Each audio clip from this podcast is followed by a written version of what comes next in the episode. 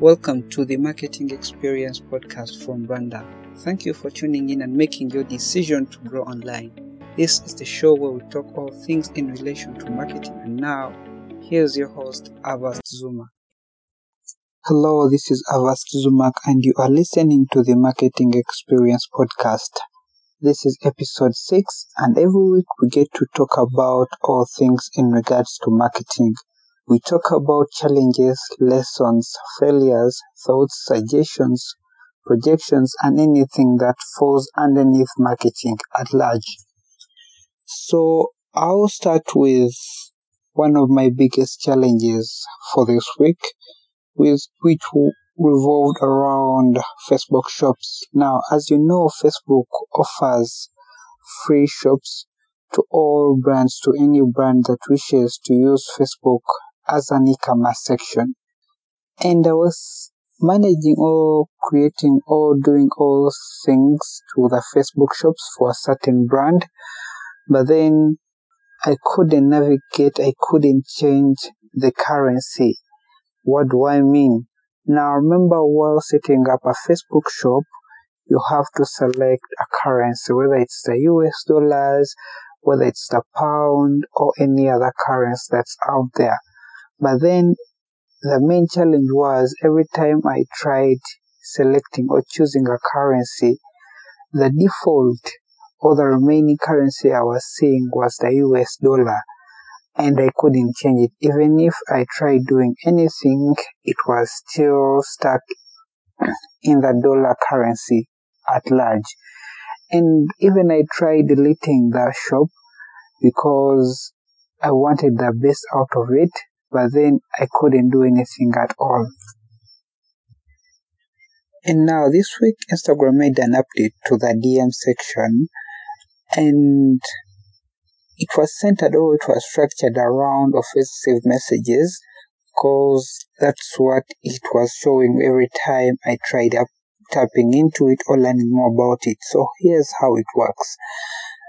In case you get any messages that you wish not to respond to, whether bullies or crazy fans or anything that falls under that category, Instagram added an offensive section where you can add those messages or those people who all those brands that try sending you those messages that you do not like to respond to.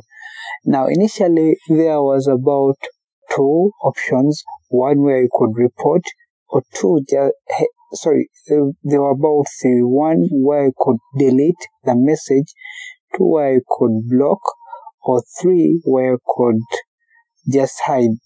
But then Instagram made a section where now you can just place that message or that person or that brand in that section and for good they'll be in that section.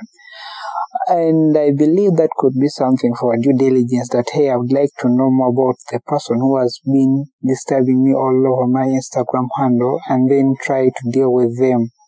Apparently, I've just, I've seen this with only Instagram. I haven't seen, haven't yet seen it with Facebook. And it really amazed me and I was like, why, why did Instagram try implementing this as the first before earlier on? But all in all, the feature was added and we could expect something better and good next time or in the future as we keep on testing and testing.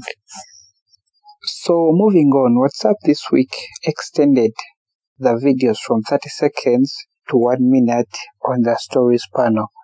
Now initially you could only upload 30, a 30 second video onto your WhatsApp status, but right now you can upload a one minute video to your WhatsApp status and it will be live and anyone can see it. Though I found one caveat in that testing process that it worked on a, it worked on about two statuses that I uploaded because the minute I saw that update, the minute I saw that accessibility, I was able to upload additional two videos that I was able to test it from. But all in all, I'm sensing that feature to be available starting the coming week and the weeks ahead. And I believe many brands will be able to enjoy it because remember, the usual process has been just upload 30 seconds, 30 seconds, 30 seconds videos till you reach the threshold time that you had planned in advance. But then right now, if at all WhatsApp is planning to do something like this, this means if at all you had a three minute video, then you'll only have to push it in three rounds and then it will be out to the whole public to see. But, but remember, these are all into the development and update stages. So I believe they are trying to work on something lenient, something that's more useful to the end audience, uh, which could be more beneficial in the long run. But all in all, I was able to test out the one minute videos on WhatsApp, which were three in total. The one that I had first uploaded accidentally and the two that I uploaded and saw how they worked in simple terms. So I wanted to pass that out because it amazed me and it's one of the things we never expected WhatsApp to push out. Um, most uh, to push out right now. But then if that's like the end goal, then I believe we will be seeing things that will be changing in the due course of time. So this week I saw something that really amazed me and sparked my attention. So in case you remember the contextual communication where I talked about, hey, let's say, hey Avast, or hey marketers, or hey salespeople, or hey CEOs, or hey entrepreneurs. Now I saw a similar, a similar scenario with one of the brands that I follow, which is SafeBoda and they tried pushing out something similar, but this time round it was more appealing. The way they pushed it out, it made more sense, and actually I pushed it out, pushed it out on my LinkedIn profile, and the brand really appreciated it. So here was the deal with how this brand pushed out the whole messaging. First of all, they used a cost-effective means. They used short messages by sending bulk messages, but then they contextualized them for each and every customer that uses their their application. And basically, they transport like the way you would do Uber, the way you would do Lyft, any of those services. But then they sent out a message like out a quite um, it was something like, "Hey Avast, um, we're missing you," something like that but then it was contextualized. You get? So the message was like, we miss you Avast. And then at the end, they added an emotional emoji. Like the emoji was kind of sad, so you could get like the context of like the whole message. You get? And then the second line, they were like, we're not being cheesy, but our sorry, we're not being cheesy, but our rights are in the same without you. I mean, that was like the headline to me, and it was an attention grabbing point because these these were short messages, and this is an app that's used by millions of people in Uganda, and I believe in other countries. In case you use in case you use these kinds of apps like Uber for this case. So this message was sent out to all of its audience and this screenshot was sent to me by a friend and I just replaced my name in I just replace my name to better to better push out this message the way it was. And to me this what this this these are like the main three elements that I would like to pass on to any brand that's trying to get in contact with its audiences, with its customers, with its audience in short. Now, what SafeBoda did was they made the message short and on point. Remember, this is a short message. And second, they contextualized it and they added in emotions. They added in an emoji and they added in the name of the person they were trying to send the message to. And also they made the message they pushed out the message in the right time now this message came in in the period where public transportation was lifted whereby we could now travel because we have been in a lockdown for about 42 days So that message kinda was appealing to the main audience, we, the people that use the service, but at the same time, it boosted confidence and it increased the overall overall relationship with the end consumer plus the owners, the brand owners at large.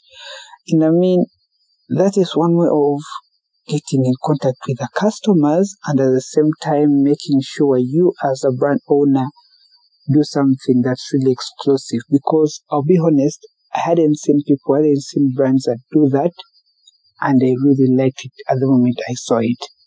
So personally, I would like to pass that on to every brand that please try following that format that SafeBoda did and you'll see the end results of how it plays out in the long run. This week Twitter made an overall update and made all the features and buttons black. What do I mean? Now, in case you've been using your mobile or your desktop app on Twitter, you've been noticing these changes where some, where most of the words like the home, where the notifications, the search, the lists, even the profile and other words, or even the search area were turned to black. Now, initially, I don't know where this arose from or who, who passed on this suggestion, but it brought some controversies and a lot of people were more like boycotting it and never actually seemed to love this feature at all. Though, as always, I try saying this, to me I'm more into testing and seeing how these things work out. At first I thought my computer or my version had bugs, but then I saw it on my desktop version and over had like a couple of friends, even industry leads, talking about that update.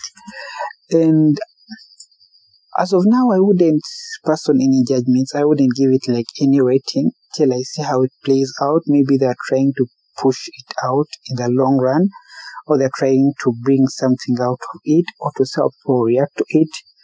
This time, I would I'm not saying anything till I'm fully aware of what I'm trying to push out at the end as part of the community, you guys will let me know what you think of this update because this was public to all of us, everyone that uses the platform.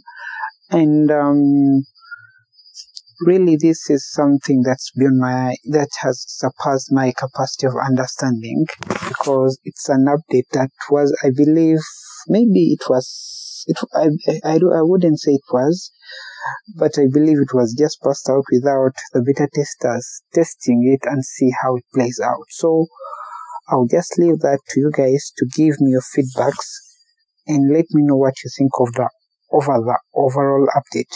Then we'll try narrowing it down and we see whether we can add it into the next episode, which is episode 7, and see how it will play out or how it does play out in the coming week. This week, Twitter started testing out scheduled rooms in advance. Now, try try imagining or try picturing how you've been seeing the spaces, the active spaces that have been taking place. Remember where the Twitter fleets were being, where the Twitter fleets were occurring? Yes. So imagine how that whole setup was or how the person who was hosting our space had the whole experience. And you as the person that was about to join could see the whole thing rotating and moving around and around.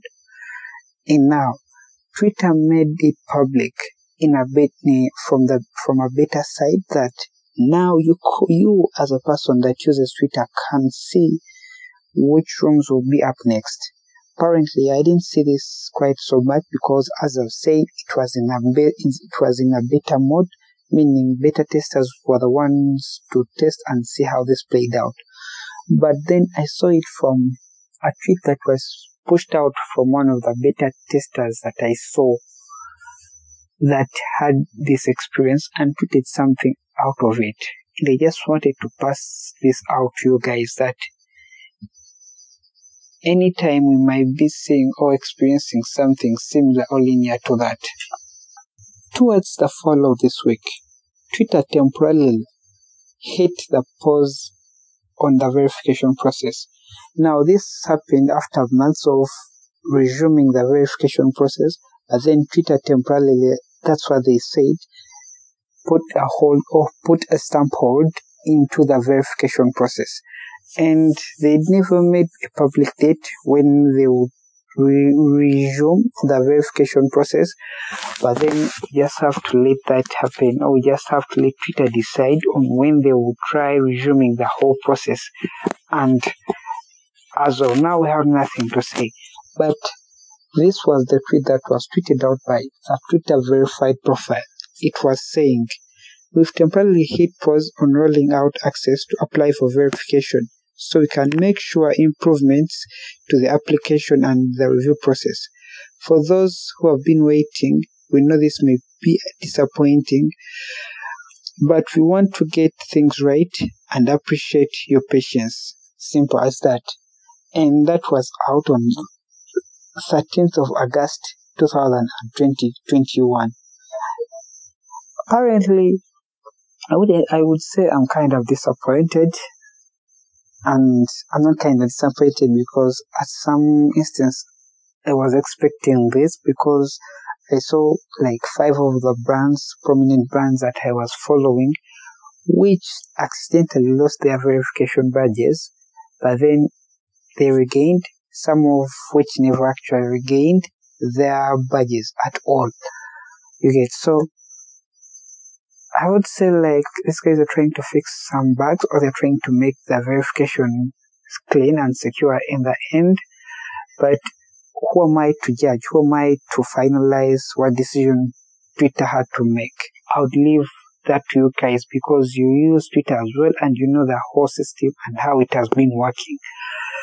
As for me, still I'm leaving that to you guys and then we shall move on the discussion to the next episode 7. Alright. So, remember when I said audio is the next big thing? Apparently, that was my personal guess, but I saw this making rounds on social, like a, a whole lot. And to make my point right, I did push it, I did push out the message out on my LinkedIn profile where I said, in fact, it was a poll that, no, it was more of a text, yeah, it was a text post that social is the next big thing in the world of social. Simple as that. And people reacted to it. And that was from my side. While I was on Twitter, I saw the same thing happening. People were voting, yes, it's the next big thing. Because why?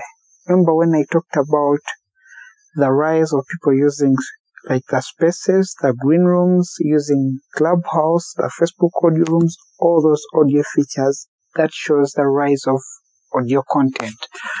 And that brings me to like my main tip, like as a brand that wants to create content, organic content that would thrive, start creating audio content as simple as that. It is so simple as recording a podcast, editing it and pushing it out, but then with audio content, it's in real time and it's engaging. It doesn't have to be long, like 40, 30, 18, 20. It just needs to be filled with value and straight to your audience. This way it makes more sense and people find it of high worthiness. As simple as that. I'll leave the rating for you guys to give me ratings in regards to the social audio. Personally, I'm rating it out of 9 out of 10 and that's where I'm betting most of my time and money right now that social audio is the next big thing. I might be right, I might be wrong. Simple. But I'm saying social audio is going to be the next big thing. As a brand, you need to devise means to see how it can be of value to you as a creator in the end game.